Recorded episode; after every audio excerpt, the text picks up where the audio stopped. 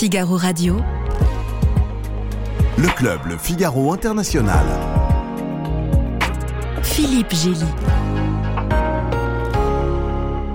En mars dernier, la France était sur le point d'accueillir le couple royal britannique, Charles et Camilla, pour leur première visite d'État à l'étranger, avant même le couronnement du six mai.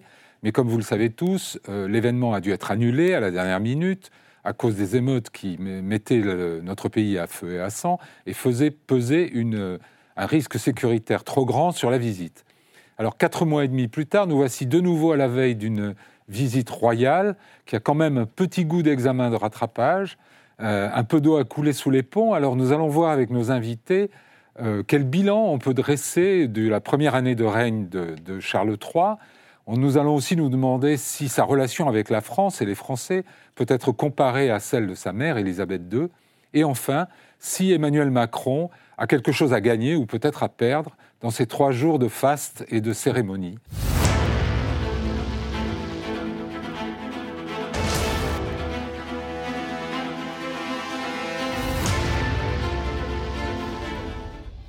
Élisabelle Rivère, vous êtes journaliste et écrivaine, euh, spécialiste de l'histoire des familles royales, euh, notamment des Windsor. Vous intervenez en tant que consultante pour la radio et la télévision. Et vous avez écrit euh, pas mal de livres sur la famille royale d'Angleterre. Alors, Élisabeth deux dans l'intimité du règne, qui était paru en deux mille treize et réactualisé en deux mille vingt, si j'ai juste cette fois, chez Fayard. Charles et Camilla en deux mille dix-sept chez Fayard également. Et le dernier, Naissance d'une reine, sur les débuts de règne d'Élisabeth, en deux mille vingt-deux, chez Fayard. Antoine Michelland, merci d'être là. Vous êtes grand reporter à Point de Vue, vous ? Absolument. Pas d'erreur. Euh, spécialiste des familles royales d'Angleterre et de Belgique. Vous êtes d'ailleurs l'auteur d'une biographie de la reine Fabiola de Belgique, qui était intitulée « La reine blanche » en deux mille treize, chez Perrin. Florentin Collomp, vous êtes grand reporter au Figaro Économie et vous, vous êtes le Monsieur Europe. Euh, après avoir été correspondant à Londres jusqu'en deux mille dix-neuf, oui, si je ne m'abuse. Et vous avez, euh, à l'époque, réalisé un documentaire sur Boris Johnson, l'illusionniste du Brexit, signé avec euh, Walid Berissoul et diffusé sur France cinq en deux mille vingt et un. Et Ségolène Forgar, journaliste à Madame Figaro, vous suivez de près la famille royale d'Angleterre, jusque dans les frasques, euh, dans ses frasques lorsqu'il s'agit de Harry et Meghan, ou des frères ennemis, parfois ennemis, euh, Harry et William. Alors, euh, je voudrais qu'on commence par... Euh, s'interroger un peu sur cette, ce personnage que nous allons recevoir en France à partir de mercredi, euh, Charles trois. Est-ce qu'il a, est-ce qu'il a endossé l'habit euh, depuis le décès de sa mère le huit septembre deux mille vingt-deux, euh, Isabelle Rivère, euh, ça y est, il a, il a vraiment euh, revêtu euh, l'habit de roi sans, sans accroc ? Oui, les médias britanniques parlent d'ailleurs de solide performance. C'est vrai qu'on aurait pu s'attendre à ce que le choc créé par la disparition d'Élisabeth deux ébranle un peu l'institution monarchique, oui, euh, pour laquelle elle a tant fait, qu'elle a tant incarné pendant si longtemps. Et en fait, il s'est glissé. Il est arrivé avec, évidemment avec une expérience, oui, très longue, de sept, très importante. Plus de sept décennies, n'est-ce pas ? Oui, et c'est son, sans doute son, son calme, sa sérénité, cette connaissance parfaite qu'il a des rouages de l'institution qui fait que, bah, finalement... Euh, la transition s'est passée de manière très fluide. Il avait un plan, vous pensez, quand il a, quand il a, il, c'était clair dans sa tête, oui, la, sur la, la bonne façon de procéder ? La transition, l'accession, tout ça a été préparé avec son secrétaire particulier, notamment Clive, ouais, Alderton, depuis, depuis plusieurs années. Donc il n'y a pas eu vraiment de surprise, en tout cas pour lui, il n'y a pas eu de, il n'y a pas eu de surprise. Il y a évidemment le choc de perdre sa mère. Et je, je dirais que le, le calme dont il a fait preuve, la solidité, la sagesse dont il a fait preuve à ce moment-là, il n'en a que plus de... de mérite, parce qu'il ne faut pas oublier qu'un roi accède toujours à ses fonctions dans des circonstances difficiles qui sont la de mort deuil, d'un père ou d'une mère. Oui. Antoine Michelland, euh, on s'attendait à ce qu'il y ait des, des petits dérapages, on disait ce, ce, c'est un personnage trop bavard, il a des opinions personnelles qu'il n'arrive pas à... il aura du mal à respecter la réserve constitutionnelle. En fait... En fait, on a confondu le prince de Galles et le roi. C'est-à-dire, oui, que le prince de Galles a une liberté de parole, en tout cas s'est donné une liberté de parole que le roi ne peut absolument pas avoir. Il l'a très bien compris. Le, le meilleur exemple en est peut-être la, la, la réunion climat de, d'Égypte, oui, qui devait avoir lieu, en, enfin qui a eu lieu d'ailleurs en, en novembre deux mille vingt-deux, où il voulait aller au départ pour tenir un discours. Et le Premier ministre britannique Rishi Sunak lui a dit « pas question ». il s'est plié sans aucun problème. Ça, je crois que ce genre d'attitude... Oui, en même temps, s'il avait outrepassé un, un oui, gouvernement, pu... ça aurait été sans précédent. Bien sûr, mais il, aurait, il aurait pu y avoir des petites phrases qui auraient filtré dans la presse, euh, des proches qui auraient parlé, et cetera. Il n'y a rien eu de tout cela. Et je pense que les Britanniques ont été extrêmement reconnaissants de voir que, justement, il faisait la différence entre ouais. sa liberté de parole, le prince de Galles, et toute l'action aussi qu'il a développée au fil de cette décennie, parce qu'il a, il a créé une action, il a vraiment créé le rôle de prince de Galles, et justement la réserve que doit avoir le roi. Je pense que les gens étaient très reconnaissants de voir que, justement, ils savaient très, très bien faire la différence. Euh, Florentin Collomp, vous, vous avez été surpris par la façon dont s'est passée la transition ? Oui, ça a été un peu surprenant, en fait, parce que c'est vrai qu'au Royaume-Uni, on, on disait que la mort d'Élisabeth deux pourrait remettre en cause euh, euh, les fondements de la monarchie, ou serait en tout cas une occasion pour la petite minorité, la petite frange républicaine, de capitaliser, de remettre en cause la légitimité de l'institution. Et, Et de fait, vrai. ils ont repris un Un petit peu de poil de la bête, au, mais, mais pas... Oui, mais très légèrement. Au moment oui. des funérailles d'Élisabeth deux, ça a été un moment pour eux compliqué, d'ailleurs, de manifester au moment de, d'un deuil national de, d'une telle ampleur. Euh, mais finalement, ça n'a pas du tout percé. Alors peut-être qu'il y a un petit peu moins d'adhésion à la monarchie euh, que mmh. du temps de la splendeur d'Élisabeth deux au Royaume-Uni, mais c'est pas du tout de nature à inquiéter, euh, en tout cas, le, le Buckingham Palace. Et c'est vrai que le, le, la première année de règne de Charles, ça a été une sorte de normalité, normalisation. D'ailleurs, la, les célébrations, le, le premier anniversaire du deuil et donc de, son, de, de la mort de la reine et de son accession au pouvoir a été très peu euh, ouais. célébré. Il n'y a pas eu du tout de, de fanfare. Donc il y, y a un style différent, évidemment, hein, on peut en parler un peu. Euh, oui. y a des... Je vais peut-être demander ça à oui. Ségolène. Regarde, euh, qu'est-ce que vous voyez comme différence de style ? Alors la différence, c'est vrai qu'on voit qu'en fait, il, il incarne quand même, il marche dans les pas de... de sa mère Élisabeth deux.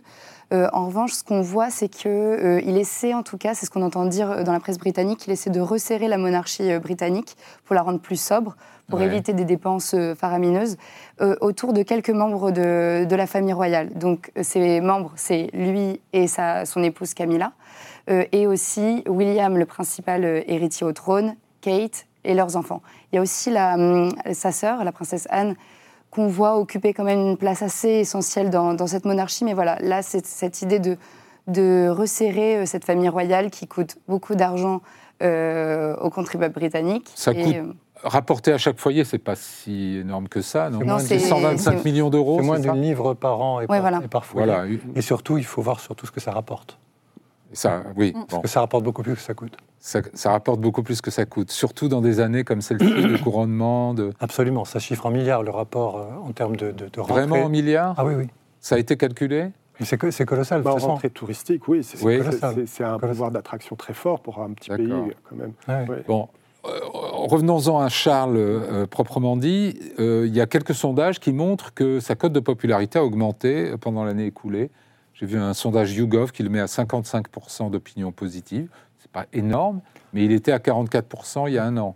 Il a gagné onze points quand même. Et puis il y a même un autre sondage qui, qui met, euh, alors pas d'opinion directe, mais qui met à cinquante-neuf pour cent la satisfaction des Britanniques par rapport au travail de la monarchie cette année. Oui. Donc c'est quand même assez, assez important. Il y a un gain quand même de dix points de popularité. Je pense qu'il y a beaucoup de chefs d'État qui s'en contentent. Oui, certes. Et, euh, et puis c'est vrai que c'est un travail... De toute façon, Charles est quelqu'un qui a toujours été un, un très gros travailleur. C'est quelqu'un qui fait un travail de fond, euh, qui a fait un travail de fond déjà pour faire accepter Camilla, déjà comme épouse, oui. et comme reine ensuite, et qui continue à travailler, donc à sillonner le, le pays. Euh, il a été extrêmement présent tout au long de l'année dans, dans plein de, de, de, de choses de proximité, et, et ça finit par payer, et ça continuera à payer, puisque justement, la seule crainte qu'on avait, c'était qu'il ne soit trop politique. Et il a bien montré qu'il savait très bien faire euh, Isabelle Rivère, par des choses. C'est un peu contre-intuitif de... de, de... parler d'un roi et de dire qu'il est très travailleur, parce que vu du, du commun des mortels comme nous, on a l'impression que c'est quand même une vie assez cool, on lui repasse ses lacets, on lui fait des œufs à la coque alors, absolument parfaits. Oui. C'est quoi le travail du roi ? Alors déjà, euh, bon, déjà tout ça, ce sont des, enfin, de, des rumeurs qui n'ont absolument euh, aucun fondement. Moi, je l'ai suivi pendant plusieurs mois pour euh, ce livre dont vous avez gentil, que vous avez gentiment cité en début d'émission, et je peux vous garantir que c'est plutôt un homme qui vit assez euh, simplement. D'accord. Euh, c'est un, c'est un, dans, dans son entourage, on le décrit comme un bourreau de travail. Ouais. C'est quelqu'un qui, euh, qui démarre ses journées très tôt, qui, qui ne déjeune pas, qui s'accorde des pauses qu'à part, que vers dix-sept heures trente, entre dix-sept heures trente et dix-neuf heures, qui après dîner retourne travailler. Ses fils décrivent très bien l'image d'un homme qu'il retrouvait fréquemment dans son bureau au milieu de la nuit, euh, en, train, voilà, en train de dormir euh, au milieu de, de ses papiers. Travailler, parce ça veut dire apprendre, là, en réalité. Non, travailler, ça n'est pas... Chez lui, ça, travailler, ça n'est pas apprendre. Chez lui, euh, travailler, c'est vouloir changer les choses, vouloir changer le monde. C'est un homme qui est animé par une volonté permanente de rendre le monde meilleur. Et c'est, c'est d'ailleurs terrible, la monarchie... alors d'être contraint à cette réserve institutionnelle. Non, parce que d'abord, d'abord de... parce que euh, jusqu'à il y a un an, il était prince de Galles, il, il, se, il s'arrogeait le droit en tant que prince de Galles, héritier du trône, et donc non pas en tant que monarque consti- constitutionnel, mmh. il s'arrogeait le droit de protester, de mettre en garde. Voilà, donc il, il avait une action, euh, je ne sais pas si on peut qualifier cette action de politique, en tout cas, il était en, en, en, en interaction permanente avec le gouvernement britannique sur tout un tas de problèmes qui concernaient essentiellement des questions de société qui le passionne, tout ce qui concerne les jeunes le passionne. On connaît euh, sa, sa, sa passion pour la défense de l'environnement, et cetera. Mais ce qu'on connaît moins, c'est, c'est, sont vraiment son, ce sont ses engagements euh, sociétaux. Et d'ailleurs, il y a un Prince Trust. Il y a un Prince Trust qui est aujourd'hui qui se targue d'avoir euh, euh, formé, aidé à la formation d'un million de jeunes. Qui a retrouvé, qui a aidé un mille, plus d'un million de jeunes à retrouver euh, un emploi, le chemin du travail.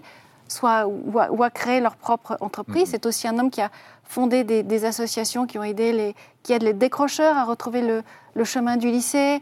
Enfin, c'est, c'est un homme qui a énormément fait. Il est même difficile de décrire son action en, en, en quelques phrases, tant les, les ramifications de cette action sont, sont importantes. Et juste pour rebondir sur ce que disait Antoine tout à l'heure, il y a quand même un enjeu en termes de popularité. C'est l'enjeu de... Euh, auprès des jeunes, puisque les derniers sondages montrent aussi, même si la cote de popularité du roi Charles trois a beaucoup euh, évolué de manière positive ces, ces derniers oui. mois, un, euh, trente pour cent seulement des dix-huit vingt-quatre ans euh, se, se disent euh, convaincus de l'intérêt de garder la monarchie, ce qui veut dire que deux tiers d'entre eux sont encore à convaincre. Et euh, parmi les premières euh, choses qu'il a fait après son accession au trône, ça a été de rendre visite à des associations qui s'occupent de jeunes défavorisés, et cetera.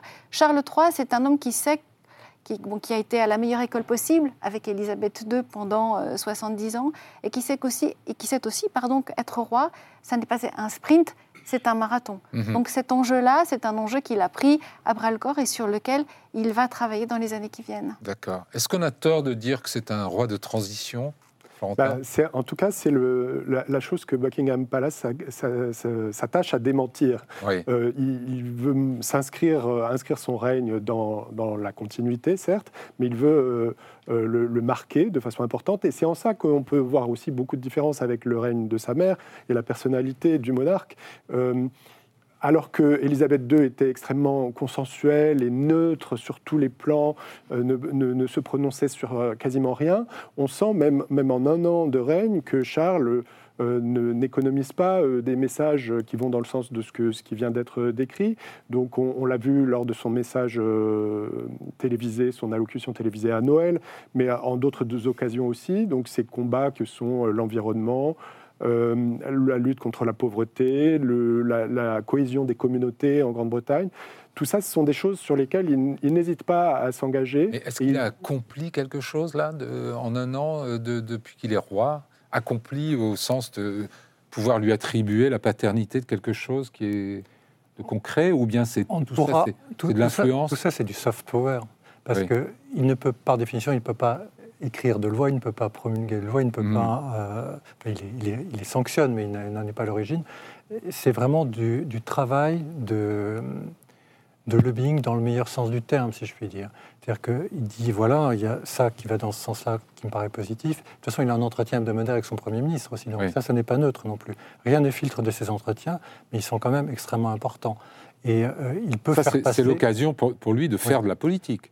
C'est l'occasion pour lui de, de faire passer, passer des messages. C'est, c'est, c'est, mais au c'est, moins, c'est un c'est sujet d'intérêt absolument. Auprès du Premier ministre. Mais il n'empêche que c'est quand même le Premier ministre, bien sûr, qui a le dernier mot, c'est lui qui fait la politique. Mais il peut entendre ou choisir de ne pas entendre ce que lui dit le roi, bien évidemment. Mmh. Mais il y a quand même là un, un pont qui se fait de façon hebdomadaire, qui est très important. Et puis, il y a toute son action, justement, dans les associations, euh, qui, là, échappe au contexte politique pour s'intéresser au changement de la société, à ce qui est important de garder dans la société. Et ça, c'est quelque chose qui est... C'est peut-être impondérable, mais c'est quand même primordial, parce qu'en effet, quand il travaille avec les jeunes, quand il les aide... Enfin, maintenant, c'est son fils de continuer à le faire. Oui. Le Prince Trust est passé entre les mains de William ? Ben oui. Oui. De facto ou bien... En fait, c'est... il y a encore un... Pour l'instant, la, la transition de ce point de vue-là n'est pas encore très, très claire, puisque le, le prince de Galles ou le prince William a ses propres associations caritatives ouais. et euh, hésitait... Et c'est en pas tout devenu cas, le King's Trust, le King's Trust. Non, non, non, on peut pas. non, non mais ouais. William hésitait en fait à, à reprendre. C'est, c'est, c'est, c'est, c'est énorme, le Prince's Trust. C'est très lourd. Et le William, lui, a d'autres centres... d'intérêt. Mmh. L'action caritative d'un prince de Galles, d'un héritier du trône ou d'un roi correspond aussi à ses propres centres d'intérêt. William, lui, a créé l'Earthshot Prize, qui est l'un, mmh. un prix en, environnemental international, pour lequel d'ailleurs il se rend à New York là ces jours-ci. Ouais. Le, le, l'autre grande cause qu'il, qu'il défend, c'est aussi la lutte contre le, enfin, l'aide aux, aux sans domicile fixe. Voilà, donc père et fils se rejoignent sur le terrain caritatif, mais n'ont pas tout à fait non plus les mêmes euh, préoccupations. Le, le Petit Trust va continuer d'exister avec ou sans William, avec un rôle très mmh. opérationnel, mais de toute façon, le, le, l'action est lancée, il y a des gens qui s'occupent de le gérer au quotidien, simplement le roi est bien sûr en retrait maintenant par rapport à ça. Ce que fera William, hein, ça, Isabelle a raison, on ne le sait pas encore par rapport à ça, mais c'est vrai que malgré tout, ça reste dans l'idée des gens quelque chose qui est attaché à, au nom du prince de Galles. Est-ce qu'un de ces défis, Ségolène, vous avez évoqué un, un peu le sujet, mais un de ces défis les plus visibles, en tout cas, peut-être pas les plus, les plus difficiles à relever, mais en tout cas les plus visibles, c'est de gérer la famille. Oui. Et alors, donc, il y a les fameux Harry et Meghan, il y a parfois les frères ennemis, euh, il y a Andrew. Il a beaucoup de soucis avec sa famille, oui, son roi. Il a beaucoup de soucis, mais finalement, on voit que ces derniers mois, il a, il a été dans la continuité de, de ce que Élisabeth deux a appliqué toute sa vie. C'est « never explain, never complain », donc ne jamais expliquer, ne jamais se plaindre. Donc il, euh, en ça, il, euh, il rejoint euh, Élisabeth deux. Après, c'est vrai qu'on a vu le documentaire euh, Netflix de Meghan et Harry, euh, la parution des mémoires de Harry qui n'hésite pas à casser euh, euh, du, du sucre sur le, le dos de son père, de sa belle-mère euh, Camilla, mais finalement, il est resté assez silencieux et euh, je pense que c'est assez apprécié de... Ce de silence a suffi à, à assourdir, en fait, l'écho du livre. Oui, finalement. J'ai l'impression... C'est-à-dire oui. que ça, ça, ça a sourdi les codifs et puis également ça, ça a forcé un petit peu le respect de, de l'opinion publique. Oui. Parce que autant Harry et Meghan sont dans la complainte permanente, autant le roi est dans un silence digne. Donc, oui. euh... Et vous croyez que c'est la fin de, de, de, ces, de ces mésaventures, de ces épisodes avec euh, Harry et Meghan? En ou... tout cas, c'est, c'est bien là, s'il y a une cote de popularité qui s'est effondrée, c'est celle de Harry et Meghan et pas oui. celle des autres membres de la famille régnante. Donc rien que ça, je pense que ça raconte aussi euh, quelque chose sur le, l'état de... Enfin, sur la, la réflexion qu'a eue l'opinion britannique après la, la, l'apparition de, cette recette de, de, de la, la diffusion de ce documentaire, l'apparition de... Never explain, never complain, ne, ne jamais expliquer, ne jamais se plaindre, c'est vraiment l'arme fatale, ça. C'est pas, c'est, pas, c'est, pas, c'est pas la question d'être ou non une arme fatale. Je crois que Charles est surtout un père qui est désolé de voir mm. euh, un fils qui s'est éloigné de lui à ce point-là. Harry a longtemps été le fils dont il a été le, le plus proche. Enfin, c'est ce qu'on, moi, c'est ce, que, c'est ce qu'on m'a longtemps euh, dit. Euh, donc le, le, le chagrin est là. C'est un, c'est un chagrin de, de père. Donc il est à la fois... Il se retrouve en fait dans la... dans le, le costume qu'Élisabeth avait été, Élisabeth deux avait été obligée d'endosser dans les années quatre-vingt-dix, quand la famille régnante était déchirée par des problèmes familiaux très importants. Mmh. Elle, elle, elle, il y avait d'un côté son travail de reine et puis de l'autre son travail de chef de famille. Aujourd'hui, Charles se retrouve dans la même situation, en tant que roi euh, et en tant que, que chef d'une famille, euh, encore une fois... Euh, déchiré par des conflits, des incompréhensions en interne. Mais cette fois, euh, le prince Harry paraît en revanche euh, oui. bien, bien seul. Mais vous êtes tous d'accord pour dire qu'il le gère plutôt bien. Il, il gère ça d'une, d'une main de maître. Hein. Il a été sans pitié et sans aucun état d'âme. D'ailleurs, petite anecdote, quand la visite de Charles et Camilla était annulée euh, au mois de mars en France... Oui.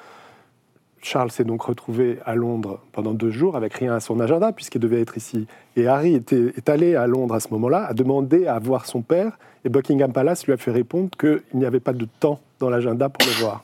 Donc ouais. c'est vraiment sans pitié. Ouais. Ouais. Et en même temps, c'est un petit peu obligatoire en tant que roi, en effet, parce que quel est, le, le, le, si je puis dire, le carburant euh, qui, fait, euh, qui permet à Harry et Meghan de se plaindre, également de faire de l'argent sur ces complaintes? C'est justement le contact avec la famille royale.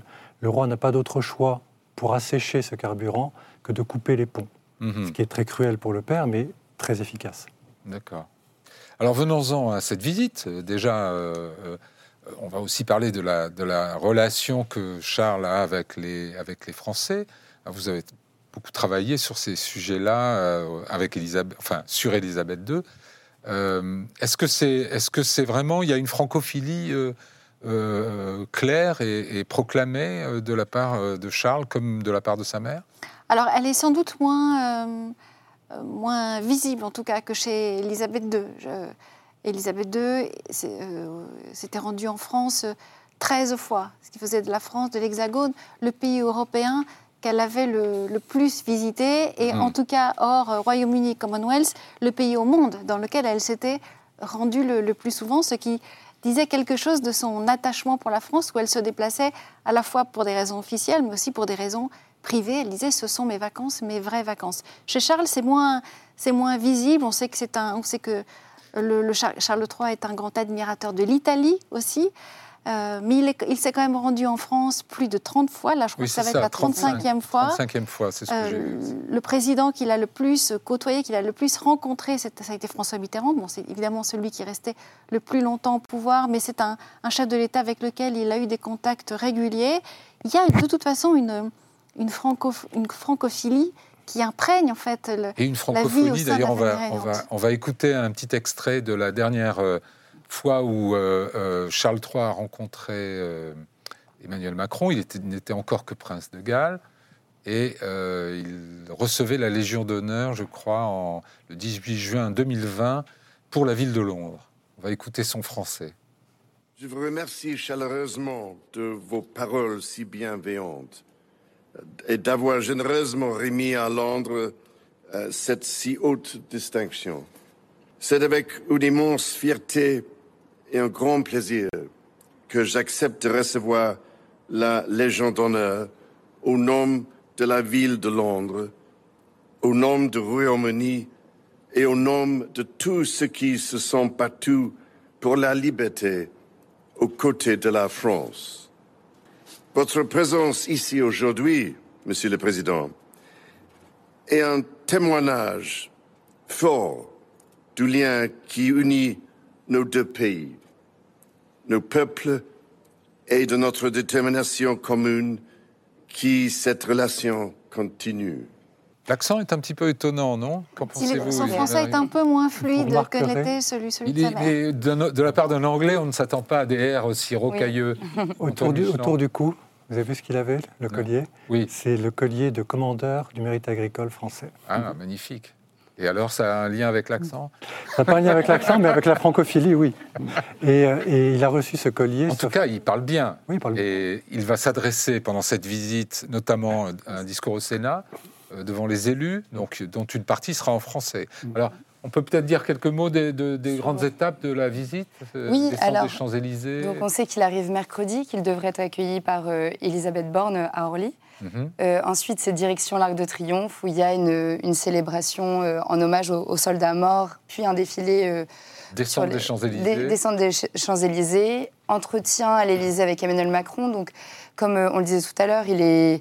Il est très engagé sur la question de l'environnement, donc c'est ce genre de sujet qu'il devrait aborder avec, euh, avec le président.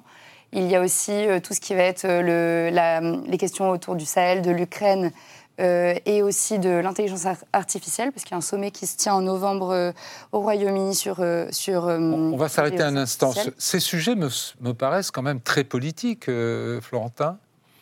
Oui. Parler de l'intelligence artificielle, parler du Sahel, parler de l'Ukraine... Quand on est un roi tenu, encore une fois, à cette réserve... Oui, mais la réserve ne l'empêche pas d'aborder les sujets qui l'intéressent dans mais des là, entretiens bilatéraux. C'est ouvertement inscrit à l'ordre du jour du, des ouais. discussions, ouais. d'un ouais. tête-à-tête avec un président qui est, lui, le, le chef du pouvoir exécutif ouais. en France. Oui, oui, ça, ça vous choque pas, non ? C'est ce qui c'est montre normal. Qu'il ne conçoit pas son rôle comme celui d'un monarque potiche, qui n'est là que pour arroser des chrysanthèmes et, et faire représentation. Donc, il s'implique vraiment sur les oui. sujets. Après, comme vous le soulignez tout à l'heure, ça ne se traduit pas en action concrète ou en, ou en plan d'action, mais... Euh, En effet, je pense qu'ils ont des choses à se dire. En, en tant que chef d'État, euh, ils, ils peuvent discuter des grands enjeux du moment, oui. Et puis, euh, Isabelle Rivère, vous avez... qu'est-ce que vous en pensez ? En fait, il a, c'est, euh, un roi a le droit d'avoir des opinions. Bien sûr. Il... il est censé, il n'a pas le droit officiellement de les exprimer. C'est pas pareil. D'accord. Il a le droit d'en avoir. C'est un homme qui s'est, qui s'est intéressé à beaucoup de choses tout au long de, de sa vie, qui a une culture très étendue, et qui donc a certainement euh, des opinions euh, assez, sans doute assez alors, appuyées d'ailleurs sur les sujets qu'il va aborder. L'idée me traverse l'esprit, il serait tout à fait malséant de la part de, d'Emmanuel Macron de, les, de faire savoir ou, de, oui. ou de, de se faire le relais des opinions exprimées par l'Europe. C'est-à-dire que là, de toute façon, les, les, les, les, les thèmes qui vont être abordés le sont en accord avec le Premier ministre britannique. Donc il y a également... Il est porteur d'un message ou Il peut être vraiment... éventuellement porteur d'un message. Ils sont, ils sont bien entendu entretenus avant. Les thèmes ont été, ont été euh, approuvés. D'accord. Donc, euh, il ne parle pas en son nom, mais en, au nom de la Grande-Bretagne. Et c'est aussi le message du gouvernement qu'il, qu'il, qu'il transmet. Mais c'est vrai que je pense que la part du président de la République française, à entrer trop en détail sur le contenu euh, des, des entretiens serait un petit peu embarrassant pour, euh, pour ouais. l'Europe. D'ailleurs, ouais. euh, le Premier ministre britannique... Rishi Sunak qui a impulsé en fait cette visite d'État et c'est et c'est pour ça d'ailleurs que, que Charles trois avait choisi la France à l'origine comme Alors, première visite d'État. Euh, oui, merci euh, depuis... de mettre le doigt là-dessus. Est-ce que c'est important de, est-ce que ça eût été important d'être les premiers ? Oui. Oui, Antoine oui, Michelland. Symboliquement, oui. Très important. On a raté une occasion là. Là, on a raté une occasion et, et je pense que la Grande-Bretagne aussi a raté une occasion parce que c'est, c'était intéressant pour les deux parties. Euh, c'était intéressant pour pour les deux parties. Déjà sur le plan de la coopération militaire. Mmh. Parce que si la Grande-Bretagne est sortie euh, de l'Europe, euh, la coopération franco-britannique sur le plan militaire est quelque chose de très important. Donc sur ce plan-là, c'était important. Et c'était important aussi dans la mesure, je pense, où euh, euh, le président Macron se veut un grand Européen. Et euh, même s'il y a eu Brexit, mmh. la coopération avec l'Europe est à rebâtir. Et ce n'était pas neutre de, de venir en France pour le roi, en premier. Mmh. Vous pensez les, la même chose ? Oui, les souverains britanniques ont toujours été les messagers de l'amitié franco-britannique. Et il y a quand même une tradition qui est très ancienne et très forte au sein de la famille royale. Victoria avait, la reine Victoria avait réservé à la France son premier déplacement officiel hors du, hors du Royaume-Uni. Ça a été la même chose pour George six et, et la reine-mère en dix-neuf cent trente-huit. Ça a été la même chose pour Élisabeth deux, qui, lorsqu'elle n'était encore qu'héritière du trône, est venue en France en dix-neuf cent quarante-huit pour son premier déplacement officiel en solo. Donc il y a quand même une tradition chez les, chez les souverains euh, de, de franchir le, le, le channel pour, euh, pour, en fait, pour, pour, asseoir, pour commencer à asseoir leur, leur aura internationale. La France a toujours été aussi une forme de, alors peut-être pas de, de tremplin, le mot serait excessif, mais en tout cas, de, de, en tout cas servi de, d'assise sur le plan diplomatique aussi pour les pour les, les souverains britanniques. Et on prête à ce roi-là d'être, d'avoir une dimension plus mondiale, plus internationale, de ne pas se, se, se considérer seulement comme le, le souverain de, des quinze États du Commonwealth. Commonwealth. Oui, parce qu'il y avait débat sur le choix de cette première visite d'État euh, entre le Commonwealth, qui aurait paru assez naturel, ou justement l'Europe, la France et l'Allemagne, et il a été donné priorité à la France et l'Allemagne. Mais par rapport au contexte de mars, euh, le, le soufflet est un petit peu retombé quant, oui. quant aux attentes diplomatiques de cette visite, parce que euh, on était à, tout à fait à l'amorce, même avant, euh, un début de normalisation des relations franco-britanniques et entre la Grande-Bretagne et l'Europe. Oui, euh, puisque euh, une fois après cette visite à il y a eu quand même un sommet bilatéral euh, où, dans lequel Rishi Sunak est venu à Paris, à l'Élysée, qui s'est très bien passé et qui a donné un peu le coup d'envoi de la reprise du dialogue. Puis après, mmh. il y a eu un accord avec l'Union européenne. Donc les, les, la coopération a repris sur de bien meilleures bases que ce qu'elle était en, en mars, quand le Charles devait venir. Et, et à, à, cette, à ce moment-là, Charles aurait été porteur de beaucoup plus de, d'enjeux en termes de, de renouement. Oui, en effet. Et peut-être Donc, que chez nous aussi, le fait que le premier rendez-vous ait été raté... Bah oui, alors finalement, l'Allemagne de, de... a volé la vedette, entre guillemets, à la France, puisque c'est l'Allemagne qui a été la, le, le terrain de la première visite d'État. Avec un roi qui s'est d'ailleurs exprimé en allemand. Oui, ça a été un succès, euh, considéré, enfin un très beau succès, cette visite en Allemagne. Donc évidemment, bon, le temps a passé, c'est, c'est, c'est comme une fosse entrée, hein, donc... Ouais. Euh, Donc euh, les attentes sont peut-être un petit peu moins grandes maintenant que... Et dans l'opinion publique française, euh, on n'a pas non plus l'impression qu'il y ait, qu'il y ait une mobilisation considérable. Ségolène ? Euh, non, on sait qu'en fait les Français, euh, même si euh, on a coupé en fait la tête de, de notre roi, on est quand même assez fasciné par l'histoire de la famille royale britannique. Donc là, je pense que le, le contexte, il est plus favorable euh, pour Charles trois de, de le voir arriver alors qu'on n'est pas dans un contexte de réforme des... des retraites comme c'était le cas en mars, c'est oui. peut-être plus acceptable euh, en, aujourd'hui. En même temps, comme le dit Florentin, il semble qu'il y ait un peu moins d'attente. Je n'ai pas vu de sondage, je sais pas si vous le, j'ai pas vu de sondage de l'opinion publique française sur euh, sur Charles trois en tant que souverain britannique. Euh, on avait la... beaucoup à l'époque d'Elisabeth. De, euh, oui, euh, l'année dernière, il me semble que c'était en septembre, on avait eu des, des premiers chiffres et euh, l'opinion des Français était plus, de, plus ou moins favorable à soixante et onze pour cent pour la famille royale. Et quand, c'était, quand il s'agissait de Charles trois, c'était cinquante-cinq pour cent. Donc ouais. on voit que c'est quand même on plutôt... Est, euh... On est au, niveau, au même voilà. niveau que les Britanniques. Voilà, plutôt au même niveau que les Britanniques. Si on poursuit les, euh, les étapes de la visite, euh, oui. il y a ce fameux dîner à Versailles, oui. mercredi un, soir. Un banquet d'État donné... Euh, Galerie des Glaces. En l'honneur de Charles trois. Petit comité, cent cinquante à cent quatre-vingts invités. C'est pour ainsi dire, vraiment euh, euh, entre soi. Euh, pour le coup, mais ça peu... crée quand même de la polémique. Alors, polémique, euh, oui, parce que euh, grandiose, euh, Galerie des Glaces, euh, Château de Versailles, mais malgré tout, euh, là, c'est, euh, c'est Emmanuel Macron qui essaie de faire un, un gros coup, euh, sans doute médiatique, euh, et, c'est, euh, et c'est un clin d'œil, en fait, à Élisabeth deux, qui a été reçue à plusieurs reprises au Château de Versailles, euh, mmh. donc euh, en mille neuf cent cinquante-sept et, euh, et aussi euh, en mille neuf cent soixante-douze euh, sous Georges Pompidou. Oui. Donc, voilà, quarante-huit, c'est... je crois aussi. quarante-huit, cinquante-sept, soixante-douze. quarante-huit, elle était parraine. Mais euh... c'était cinquante. Je sais pas si c'était à Versailles. Parraine, oui, si, en cinquante-sept, il y a eu un grand... cinquante-sept, oui, oui, oui, en cinquante-sept, en soixante-douze aussi. Oui. Là, c'était cinquante-sept, oui. C'était De Gaulle. Avec Pompidou. Non, Pompidou. Non, en, cinquante, en, cinquante, non, cinquante-sept, en cinquante-sept, c'était, c'était Coty. Coty. En soixante-douze, c'était Pompidou. Pompidou. Et alors, euh, on reproche déjà à Emmanuel Macron de, justement, utiliser euh, comme carte diplomatique, entre guillemets, le, le, le château de Versailles.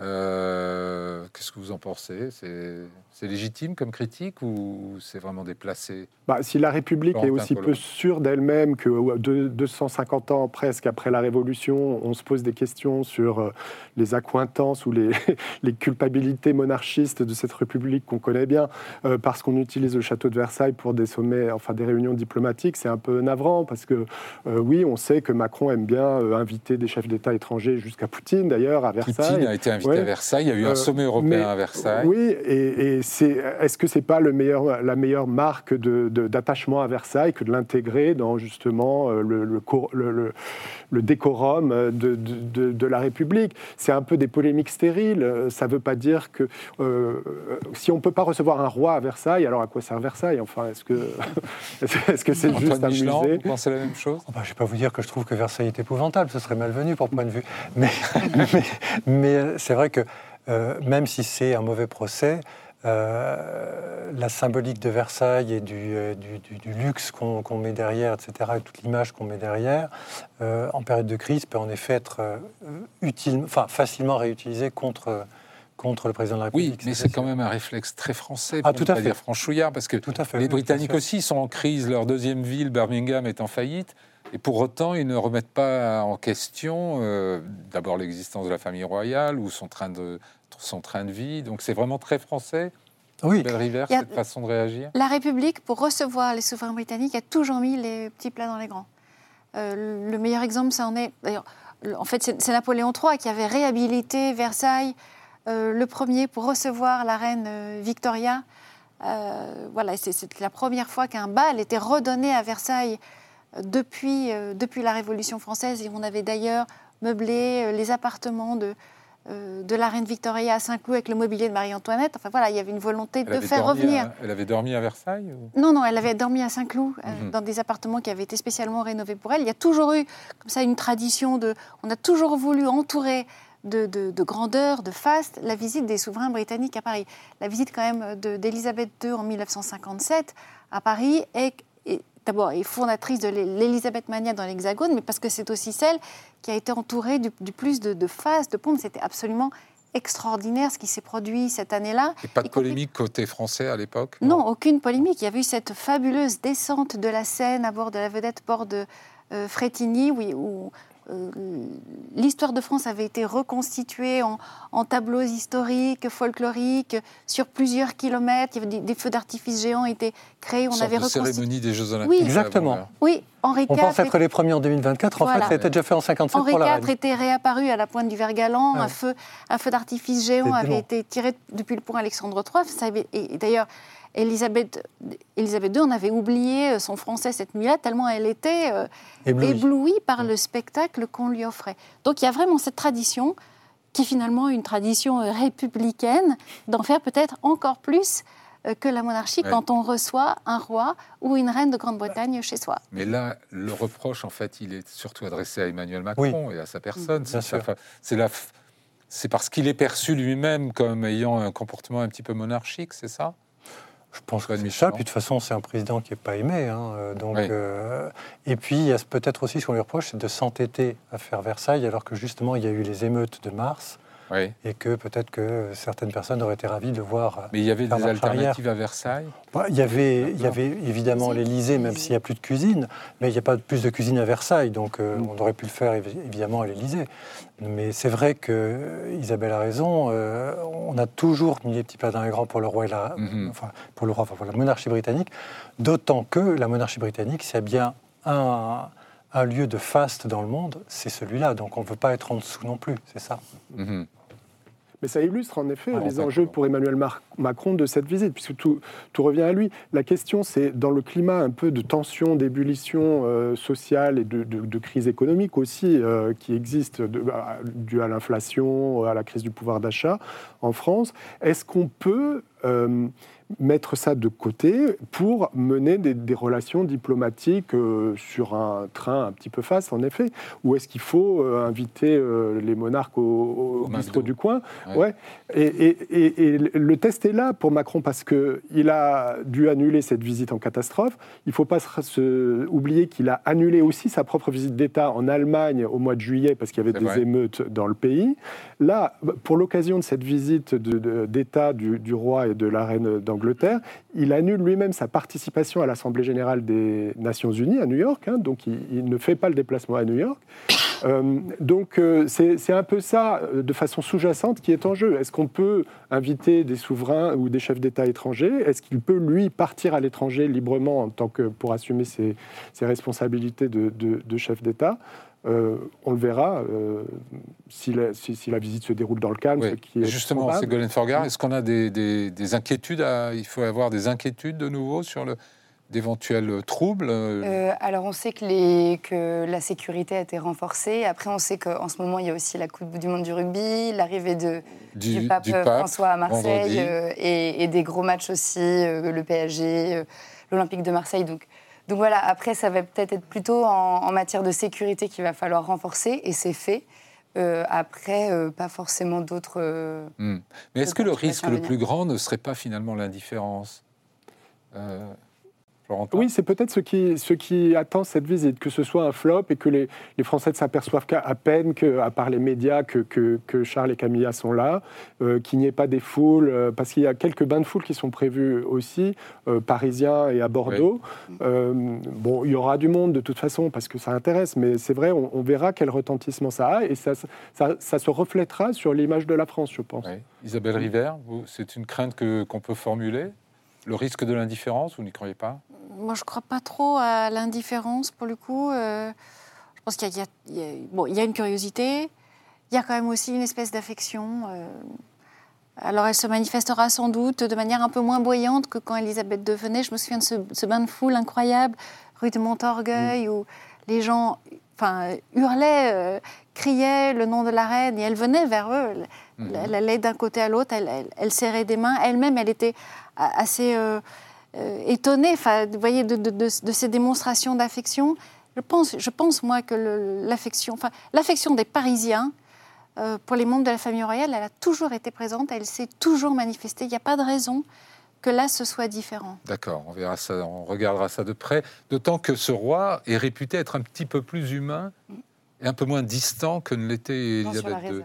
Mais tout de suite, l'un, l'un des premiers gestes qu'il a fait, il, il, il, il arrive à Londres, il rentre d'Écosse, il vient de perdre sa mère, il descend de voiture, et qu'est-ce qu'il va faire ? Il va serrer des mains, il va à la, au contact des Britanniques. C'est fondamentalement un homme de contact. Il a fait ça pendant soixante-dix ans en tant que prince de Galles. C'est un homme qui est, qui est à l'écoute et qui sait aussi euh, qu'il est, enfin, que, que les gens dont il va les, serrer les mains sont des gens qui vont s'en souvenir toute leur vie. Que pour eux, ça restera un instant inoubliable. Il a conscience de ça, parce que c'est quelqu'un qui, qui a toujours été... Euh, Puis maintenant, il y a le selfie. Alors. À l'écoute des gens, oui. Et d'ailleurs, depuis, je crois que c'est deux mille treize deux mille quatorze, il accepte de faire des selfies, ce qu'il ne faisait pas avant. Mmh. Et on peut s'attendre. Alors on va voir s'il réussit à séduire les Français. Oui. Oui, on non, peut s'attendre bien. à ce qu'il participe à des, à des bains de foule.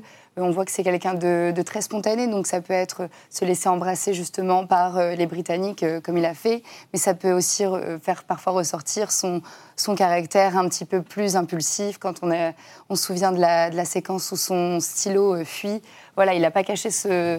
son agacement. Donc, euh, oui, donc, ça, voilà. c'était le petit accro. Voilà, c'était le petit accro. On, mais on l'a vu s'énerver euh, de manière un peu exagérée pour un stylo qui que, fuyait. Que c'était un, un homme euh, comme tout le monde, finalement. Oui, il a, on dit qu'il a une nature colérique. C'est vrai ou pas ? Un peu.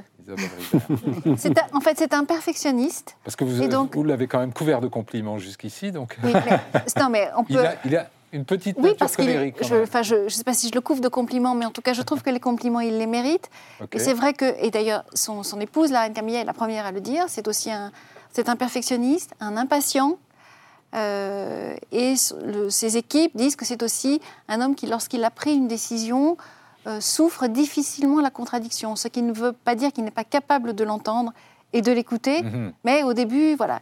Mais encore une fois, tout ça tient au fait que c'est un perfectionniste, et le, le coup du stylo, d'ailleurs, le, son agacement, pour déjà, le contexte est quand même extrêmement stressant, et puis, euh, il, a, il a toujours la, la volonté que les choses soient parfaites, et voilà. Il y avait voilà, cette erreur peu. dans la date, le, l'encre mmh. qui fuit. Mmh.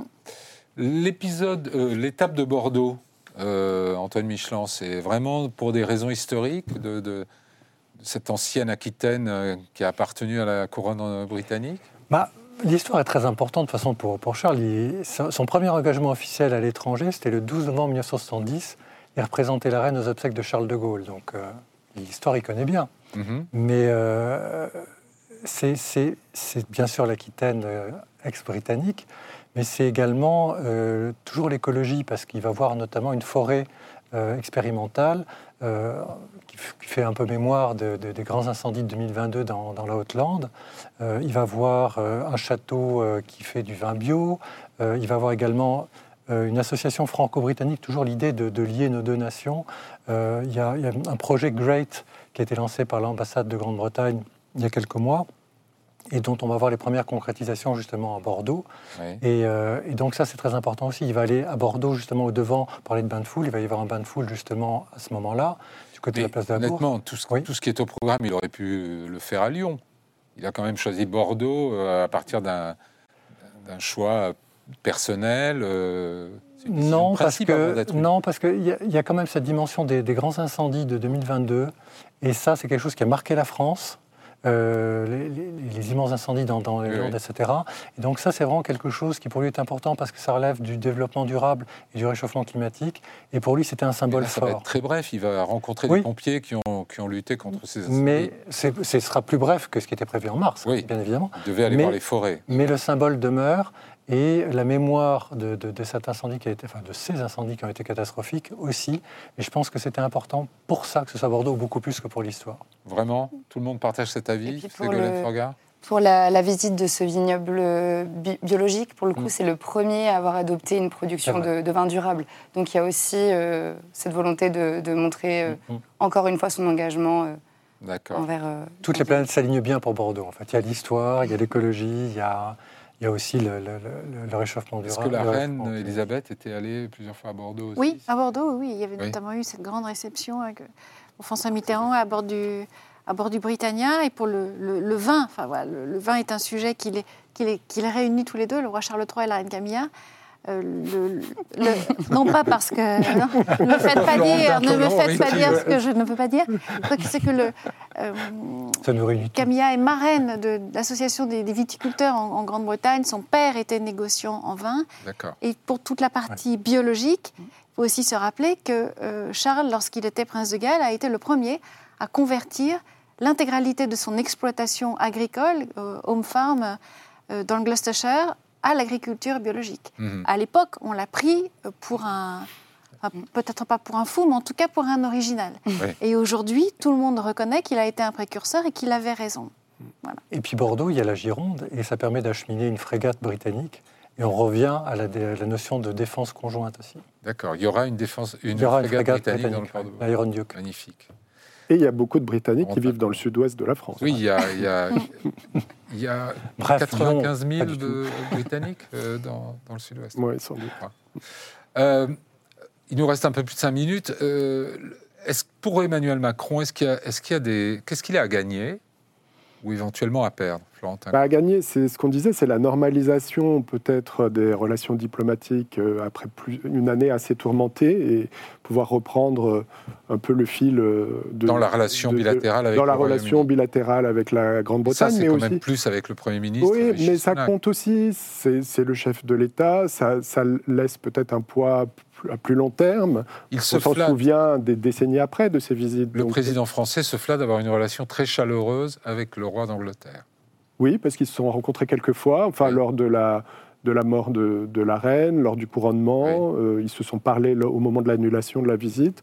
Euh, Donc diplomatiquement, Diplomatique. on est tous d'accord que c'est, c'est utile et, et, et il n'y a rien à perdre bah, à, bien, sûr, à, c'est à, du à long bien terme. Recevoir le monarque ouais. du pays voisin. Mais vis-à-vis des Français. Mais vis-à-vis des Français, c'est peut-être euh, justement sortir de, du narratif de... du président qui fait des réformes impopulaires, de, de, d'une crise du pouvoir d'achat euh, difficile, euh, de, de, de toutes les polémiques politiques euh, quotidiennes, souvent stériles. Oui. Donc euh, c'est prendre un peu de hauteur euh, en montrant que la France a, a une image, rayonne dans le monde, euh, aux côtés d'un, d'une autre puissance européenne. Bon, c'est, c'est des choses un peu intangibles et de long terme. Hein. C'est sûr que ça ne va pas changer du jour au lendemain la relation entre Emmanuel Macron et les Français parce qu'il aura invité le roi Charles, mais mmh. ça fait partie des choses qu'il doit être en mesure de faire, en tout cas. Ségolène Forgar, bah, le côté glamour de la, d'une visite royale. Alors, euh, bah moi je rejoins Florentin Collomp. Euh, l'idée c'est de normaliser, de consolider les, les liens entre la France et, et le Royaume-Uni. Il y a aussi euh, l'idée de, de montrer qu'il y a un, un monarque anglais sur le territoire français. Ça, ça fait presque dix ans que c'est pas arrivé. Euh, le, le dernier voyage officiel de la reine Élisabeth deux, c'était en deux mille quatorze pour le mmh. soixante-dixième anniversaire du, du débarquement. Donc c'est aussi un coup fort politique pour Emmanuel Macron de, de s'inscrire, euh, enfin de se montrer aussi avec euh, le nouveau roi d'Angleterre.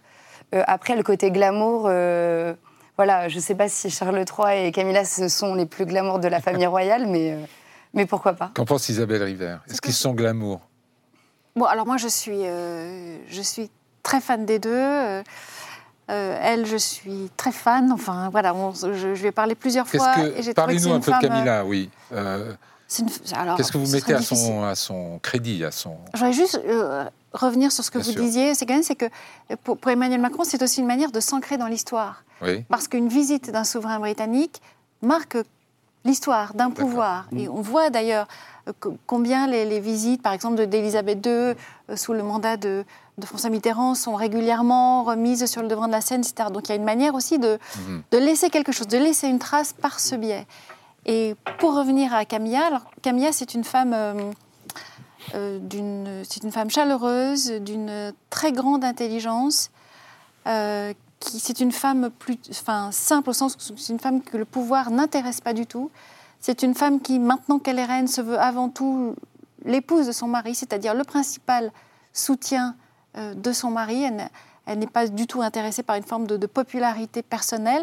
En cela, elle s'inspire de l'exemple du prince Philippe, c'est ce qu'elle a dit d'ailleurs, euh, tr- euh, enfin, même avant, avant l'accession au trône de son époux, elle a dit qu'elle allait s'inspirer du duc d'Édimbourg à peu près en tout. Et c'est aussi une femme qui a des engagements extrêmement forts, des engagements qui, eux, ne sont pas glamour, mais qui, dès son entrée sur la scène officielle en Grande-Bretagne, s'est emparée de causes dont, plus, dont personne ne voulait, le, le diabète de type un, euh, l'ostéoporose, la lutte contre les violences sexuelles, qu'elle a été la seule et la première à reprendre, alors que cette cause avait été, ce terrain-là avait été délaissé sur le plan caritatif depuis des années. Donc c'est une femme qui, n'a pas, qui a des opinions bien tranchées, qui n'a pas peur de dire les choses, mmh. et euh, il a beaucoup de chance de l'avoir. Mais ça dit beaucoup aussi sur lui, puisque évidemment, euh, ça dit beaucoup il est tombé sur... amoureux de cette femme, donc ça dit des choses évidemment ça sur sa personnalité. Ça dit beaucoup sur sa personnalité, sur sa fidélité, euh, sa loyauté, la chose... loyauté qu'ils ont envers l'autre, l'un envers l'autre. Euh, c'est une, c'est une, une équipe en fait. Hein. Ce sont des, des, à le la... fait que la reine Élisabeth avait fini par accepter cet amour euh, en dit aussi beaucoup. Euh... Mais en fait, le, personne, oh, ni Élisabeth deux, ni la reine mère d'ailleurs n'avait rien de personnel.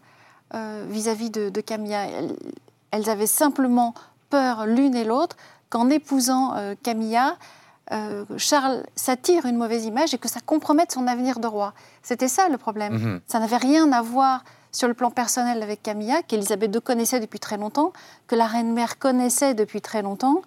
Euh, donc vraiment, encore une fois, le problème n'était pas personnel. Et puis Élisabeth deux était euh, gouverneure suprême de l'Église anglicane.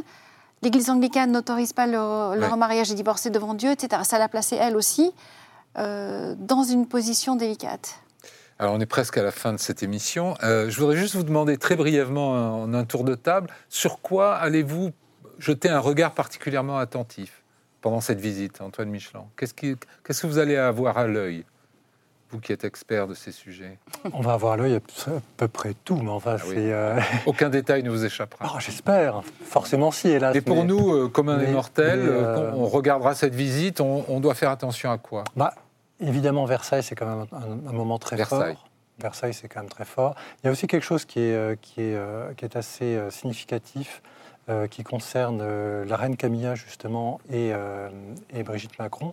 C'est la, le lancement du prix littéraire franco-britannique. Ah oui. Là aussi, on resserre les liens, et qui va se faire à la Bibliothèque nationale de France, à Richelieu. D'accord. Donc ça, c'est quelque chose de... de, de Ségolène, vous allez...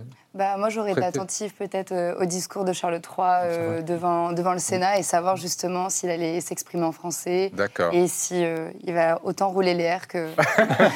ouais, mais Florentin Collomp. Oui, j'allais oh, oui, dire la même chose, parce que je pense qu'il faut s'attendre à quelque chose d'intéressant. Dans Avec un, un message politique euh, non seulement subliminal. Son accent, la façon dont il parle français, mais, mais le, ce qui, le message, mm-hmm. parce que son discours au Bundestag euh, en, au mois de mars était très intéressant.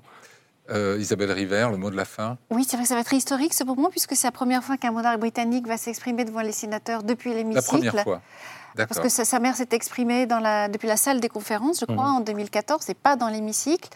Et euh, moi, si j'avais, je devais recommander, euh, c'est de, de regarder le, leur interaction à tous les deux lorsqu'ils sont en public, euh, ensemble. C'est formidable de les voir évoluer ensemble euh, en public. Charles et Camilla. Charles et Camilla, c'est cette complicité qu'ils partagent, cet humour. Euh, c'est le, le seul couple euh, royal, enfin en tout cas à ma connaissance, qui a cette complicité. C'est très touchant de les voir. Ça va être peut-être sa première ouverture du Parlement oui. avant la lettre, puisque celle, euh, l'ouverture du Parlement britannique aura lieu le sept novembre. D'accord. Et là, donc, avant même son premier discours devant les assemblées britanniques... On est arrivé vraiment au bout de cette émission. Merci à tous les quatre. Grâce à vous, on suivra cette visite en étant un petit peu mieux informés. Merci beaucoup. Pour ma part, je vous retrouve la semaine prochaine. Bonne semaine à tous.